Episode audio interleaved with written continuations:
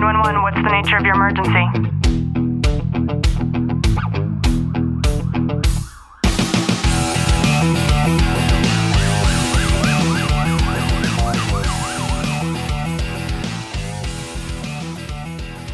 Welcome back to the Tactical Living Podcast. I'm your host, Ashley Walton.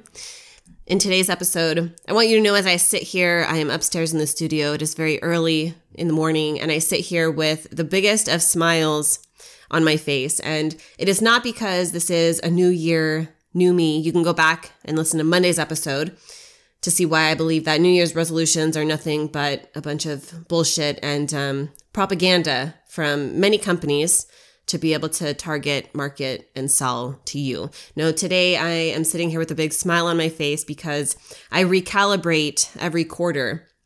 I have quarterly recalibrations that I set, and these are goals. These are things that I work on. These are projects. And I was looking back at our listenership from the past three months, and I'm seeing the growth. And the growth tells me that this show is having an impact and I'm smiling because I am just incredibly full of joy and love. And I am so beyond thankful for you as you listen to this. And for those of you that tune in three days a week, every Monday, Wednesday, and Friday to listen to this show. It takes a lot of work to be able to produce these shows, to create the content, to edit them, to publish them, to pull in people to interview.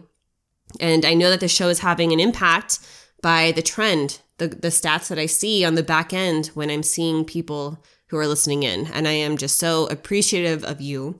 And I wanted to start out today's episode by thanking you. And in today's episode, we're going to talk about how judgment is your poison. Now, this has come up to me because I have seen nothing but poison just infiltrate our social media websites. And it's really a shame to see this. And I see this everywhere. There is no safe space where this does not exist. I believe that our police, fire, military, and families Facebook group is certainly one of the safest spaces for this on Facebook in particular. And yet I still see it inside of my own Facebook group. And this concept is is judgment. And when something is of value to us and we decide that we want to either post something online or we decide that we want to hit that reply button, I am seeing this this exponential growth when it comes to the amount of judgment that I'm seeing from other people.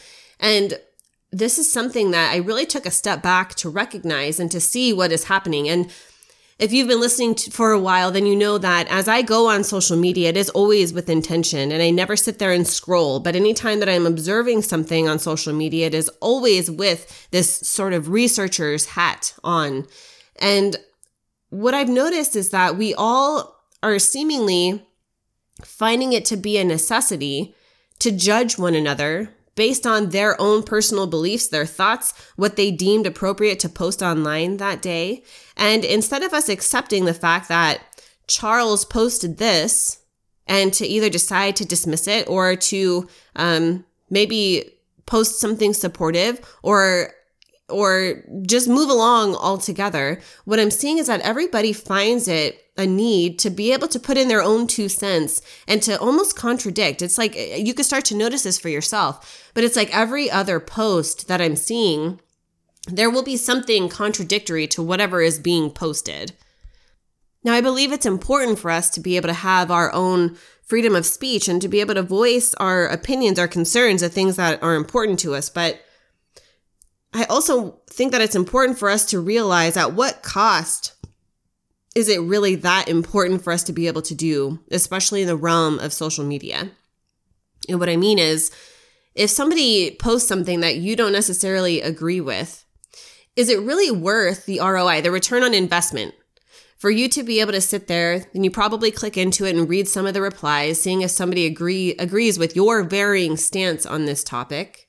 And then for you to write what could be a seemingly long reply to this post, contradicting and inevitably judging the first person that had responded. And then is it further worth your time, the return of investment, for you to carry on that conversation? I've seen some of these conversations that then turn to arguments and they carry on for the entire day. And all that this does in the end is create upset for you because then you're you're having to be this defender of your own opinion when you were simply scrolling online. And then other people start to chime in. You've seen that, right? Other people, they'll they'll be the warriors of the first person that posted it. Or you'll get somebody who agrees with your opposition, and then they start to argue with the other person who posted it. Maybe they were better friends than the two of you. And all that this does is create such a negative and toxic environment based on judgment. Now, if you're anything like me, you don't have time for that sort of thing. You see, if I see something that somebody posts online, or if I hear somebody make a comment that I don't necessarily agree with, I make this this judgment for myself before I decide to judge somebody else. And that judgment goes a little something like this. Is whatever this person is saying or doing impacting me personally? Usually the answer to that is no. The second kind of frame of mind is is whatever this person is saying or doing going to harm somebody else? Usually that answer is no. And then I go through and I ask myself if it means that much to me, if I were to reply to this, is this going to be beneficial in any way? If it is something usually provocative that somebody posts online, and I ask myself that question, the answer is usually no. Now, if you are a solid frame of mind, a typical person would just move along. And yet I'm seeing so many people, especially a lot of people are at home still because of COVID. They they have nothing better to do. But what would happen if we decided to time block ourselves and we decided to tell ourselves, you know what? I'm only allowed, right? We talked about contractual agreements earlier this week. I am only allowed to be on social media for 30 minutes a day would you have time to sit there and have a debate with somebody if you had a contractual, non negotiable agreement with yourself that we are only going to go online for 30 minutes a day on social media for 30 minutes a day?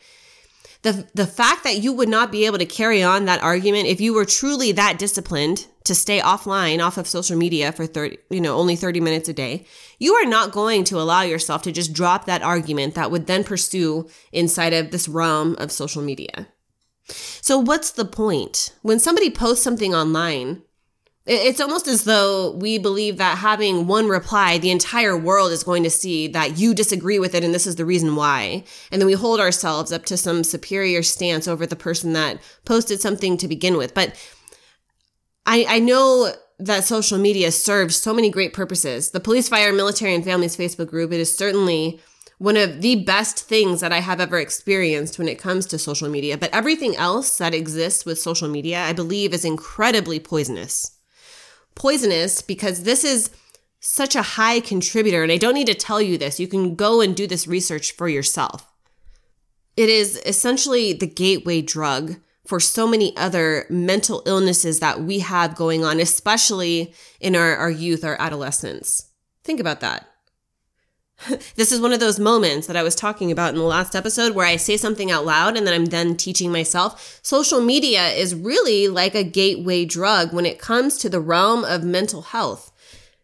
And that's powerful. That's incredibly powerful. And I don't I don't believe that we understand and we recognize just how powerful those those keyboards are, just how powerful holding that device in your hand and thumbing through it can actually have an impact on somebody that could one day be detrimental.